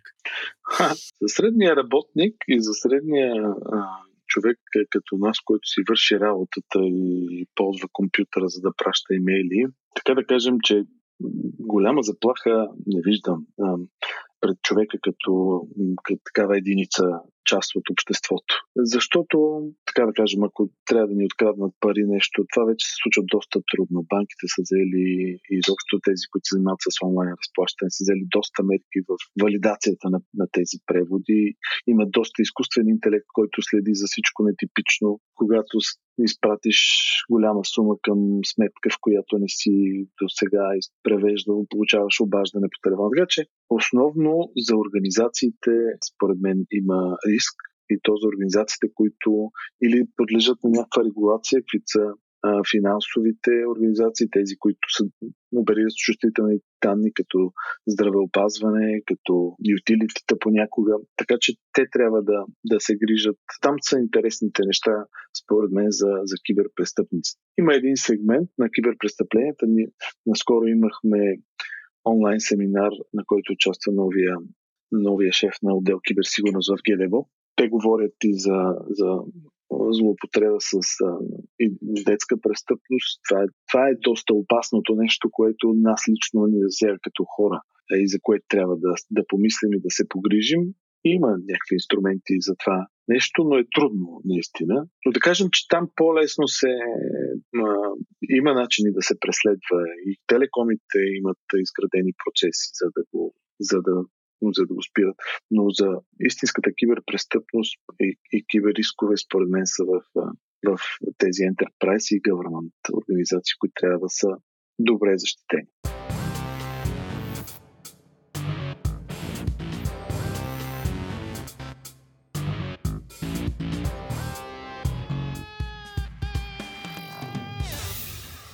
Разговаряме с Филип Харманджиев, с когото се познаваме, може би вече близо 28 години. И темата е вкусно месо, прекрасно вино и още нещо. Филип, моля да се представиш на нашите слушатели. Здравей, Иване. Здравейте, казвам на слушателите. Аз имам няколко шапки. Имам агрошапка, която е производство на грозде, производство на храна, най-общо казано. Това са различни видове животни и преработката на продуктите от тях. Това е под шапката Чифлик Ливади. След това имам производство на вино в рамките на Дамяница, винарна Дамяница.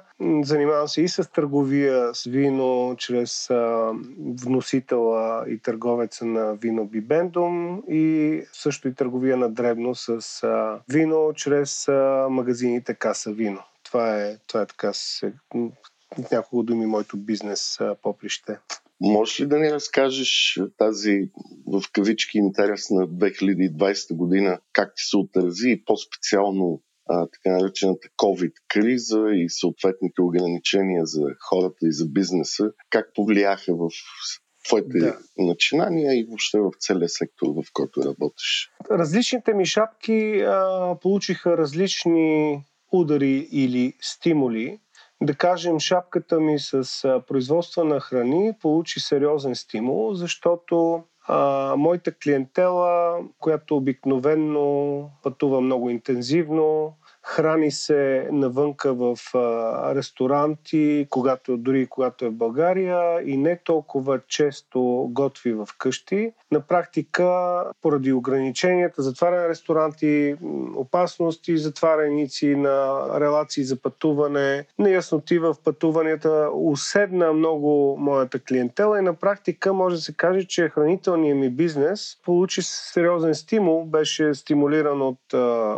политиката около COVID-епидемията. Точно обратното пък се случи с производството на вино и търговията ми с българско вино, защото тези хора, значи по принцип потреблението на българско вино на територията на България е повече, българите пият повече вносни вина, а чужденците пият повече български вина. Всъщност, само вмятам с една доза сериозно съжаление, че българските потребители нямат националистично потребление. Точно обратното. Всъщност, ако българин бъде поставен пред а, такъв избор, би предпочел вносни продукти. И това а, играе малко лоша шега на българските производители. Та това, което се случи в, а, на винения фронт, а, спаднаха продажбите на българско вино, не пострадаха толкова много продажбите и вноса на вносно вино. Хората започнаха да пият повече вино по къщите си. Съответно, бизнеса ми с търговия на дребно, с вино получи стимул а, и също така и вноса на вино.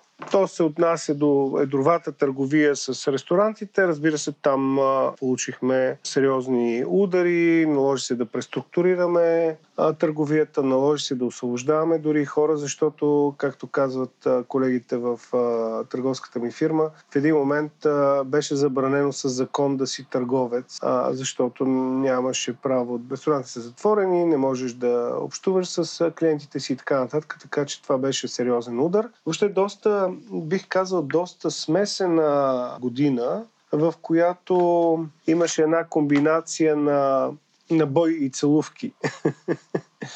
по отношение на, на дейностите ми. В общи линии, как да кажа, пък изведнъж си казах, че най-накрая ми се отплати тази разнообразност на дейности, която имам и която всъщност доста ми тежи от гледна точка на интелектуални предизвикателства и от гледна точка на предизвикателства към моето време и към моя мозък, ако щеш. Добре, цялата тази ситуация с COVID, която за съжаление продължава още, направи ли нещо в твоя бизнес, което ти да промениш кардинално и за в бъдеще, без значение дали ще има дълго време COVID или не? Той си цяло да промениш някакви бизнес практики или начин на търговия или въобще Знаеш, Иване, ще те прекъсна, защото трябва да кажа едно нещо, което е много важно, което много хора не разбират. Аз се занимавам с животновътство, както казах, и, и тъй като аз се занимавам с а, развъждането и отглеждането на различни типове животни, аз имам, да кажем, пилета, прасета и говеда, всъщност аз съм трениран на епидемии а, ужасно добре. Всъщност, а, а, всяка година има епидемия, която поразява някой вид животно. А пък аз, понеже даже съм... беше с чумата по прасетата, доколко Африка. Виж, значи, само пъч, почваш с а, шаповете, след това минаваш през луда крава, след това отиваш на птичи грип, след това отиваш на свински грип, преди това си бил на класическа чума по свинете, сега си на африканска чума по свинете, в един момент имаш шап по говедата, след това пък имаш нодуларен дерматит по говедата. А, и всъщност всичките мерки, които се случват на хората в момента, еквивалента на тези мерки аз го спортувам от 10 на години като казвам, че го спортувам, нали, това е всяка една епидемия и политиката покрай една епидемия за мен е, страхотно и интелектуално предизвикателство, защото трябва да разбереш болестта, трябва да разбереш вектора, трябва да разбереш практиките на различните държави по отношение на болестта. И всъщност това изключително много ме е тренирало. Имам десетки, стотици часове разговори с шефове на лаборатории, с ветеринари и така нататък четене на стотици публикации и прочие. И всъщност парадоксално, но ветеринарно животновъдния свят е изключително подготвен в темата обсъждане на епидемия. Не знам доколко много време ще отнеме, но, но мога да ти, да ти докарам стотици нали, примери, аргументи и така нататък. А, да, всъщност... някакси, за съжаление, хората не бяха нито психически, нито дори научно адекватно подготвени за такъв тип Точно така. Но аз като и се получиха две крайности. От една страна безумни мерки, от другата страна тотално отричане на проблема. Да, да. И двете крайности най-вероятно не са ами не, виж, значи, Болест има. Болест има и това е ясно. И всеки, който казва, че няма такава болест, е на практика а, такъв денаелист или как се казва. А, но, но кои е, мерки са ефективни е нещо, което мене ме занимава, защото аз деля мерките по принцип на... Значи в животновътството мерките са, про, а, са мерки, които наистина имат ефект и мерки, които се взимат под прикритието на термина в животновъдството е биосигурност, който на практика укрепва а, монопола на определени играчи. А, и това, това нещо е много може жалко. Извинявам се, че да? прекъснах, но доколкото разбирам и в други бизнес сектори, част от мерките имат много неадекватно влияние върху Точно така. бизнеса, Също... който не е политически обвързан. Всъщност, под прикритието сега... на, на темата се взимат, реално се взимат бизнес регулации, се правят бизнес регулации, които обслужват определени играчи. От тук на сетне, за 2021 година, как виждаш развитието на твоите бизнеси и на сектора?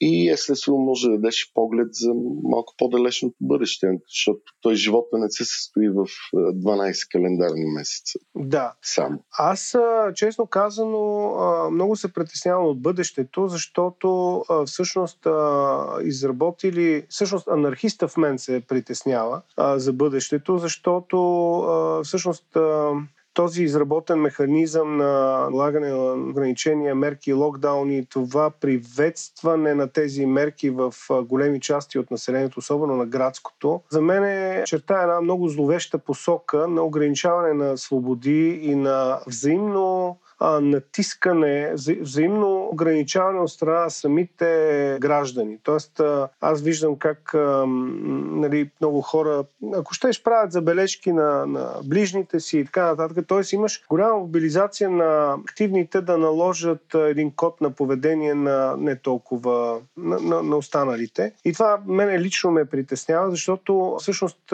отиваме към това, което в животновъдството е така, еманацията на така наречената биосигурност а, и поради тази биосигурност животните получават все по-неестествени условия за, за отглеждане. Това ще става и с, а, според мен, за съжаление, очаквам да се случва и с а, хората. Иначе по отношение, пак казвам, а, моя бизнес, а, хранителният бизнес особено е а, в изключително добра а, позиция, от гледна точка на това, че хората а, все повече се замислят каква трябва да им бъде храната, търсят си чиста храна, която в крайна сметка им диктува и имунитетния статус.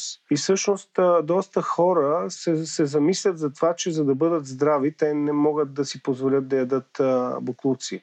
А това е пък положителната тенденция на COVID, че така замисли доста големи слоеве на населението какво предоставят на тялото. Тоест, според тебе развитието на, да го наречем, на биофермерството и биоземеделието. Получи сериозно развитие. Хубавия смисъл на думата, да. нали, защото много хора лепят тези етикети за щело и нещело. Ще, ще се усили и някакси хората по-съвестно ще подбират местата, от които си да. набавят храна или напитки, ако ще. Аз виждам тази тенденция независимо от COVID. Според мен COVID отчасти я катализира защото хората се замислят все повече за здравето. И при всички положения ще излизат и все повече данни, които ще правят връзка между здравословния начин на живот, обръщането на внимание към микробиома, нали, към здравословния микробиом. Ние живеем в симбиоза с безброй бактерии и фунги, ако щеше и вируси. Тоест този статус рано или късно ще стане още по- важен и ще разберем доста неща, които не са ни ясни в момента и които са така дупки в а, познанието. Но при всички положения това ще повлияе много ползотворно на добрите хранителни продукти. Все пак парите говорят е подкаст за инвестиции. Ага. Аз имам следния въпрос към теб. От една страна, нали, българския капиталов пазар е доста смешен, за да го обсъждаме, но да кажем в всеки такива, да ги наречем, нови технологии или биотехнологии, за, особено за месо, хората можеха да инвестират в няколко компании, като тази, която срещам в момента е Beyond Meat, чието акции имаха доста добро представяне по борсите. Но, за съжаление, освен хората да купуват през международни броки или такива компании чрез акции, в България има ли какви въобще възможности да се съинвестира в а, това нещо, което ти обясняваш, точно тези а, микробиоми и въобще и, а, създаването на качествена и чиста храна или всеки човек трябва да стане сам предприемач в тази сфера и сам да се инвестира за себе си? А България липсват много предприемачи аз по-скоро бих приветствал всеки, който би инвестирал като предприемач в тази сфера. Значи аз не вярвам категорично в а, листвани компании, които произвеждат храна, които произвеждат храна. Точка. Аз мятам, че в момента, в който а, ти си на борсата или рекламираш твоите продукти в телевизора, ти вече трябва да намаляваш от а, стойността на продукта, който произвеждаш, за да храниш а, рекламен бюджет или, или шорт-термизъм на акционерите и така нататък. Аз смятам, че борсата не стимулира добре просто разделя акционерите от дейността и напълно лошо отношение имам към листвани компании, които произвеждат храна. А какво а... мислиш специално за тия компании, които произвеждат в кавички месо от, да ги наречем, растителни продукти? То е много просто.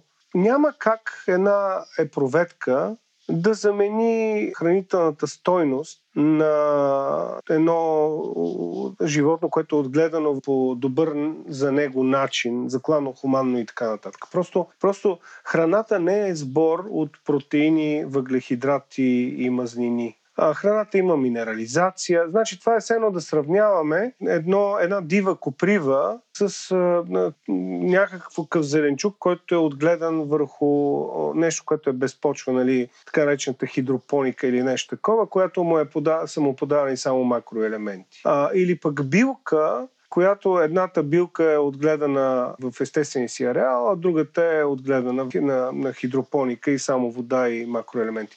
Ние бъркаме калоричността с а, питателността или така нареченото nutritional value, което нали, е по, по-добре издава а, стоеността на храната. Ако храната беше само сбор от въглехидрати, протеини и мазнини, то по-добре е да те хранят венозно. Да, дори космонавтите ядат по-добре, отколкото венозната храна. Така че за мен, за мен това е маркетинг и продажба на акции. А всъщност веганството доста добре обслужва интересите на химическата промишленост и на подобните на Монсанто и така нататък, защото всъщност за да направиш пълноценна веганска храна, трябва да обадиш протеини. Обикновено тези протеини идват от соя, а соята е най-възможно вредното нещо. Примерно в моята ферма аз съм напълно забранил да, да се споменава думата соя, независимо дали е био или ГМО. Соята има фитоестрогени, тези фитоестрогени ти разбъркват хормонния баланс и на практика тя е много много сериозен хормонален дисруптор, хормонален обърквач, не знам как е на български дисруптор.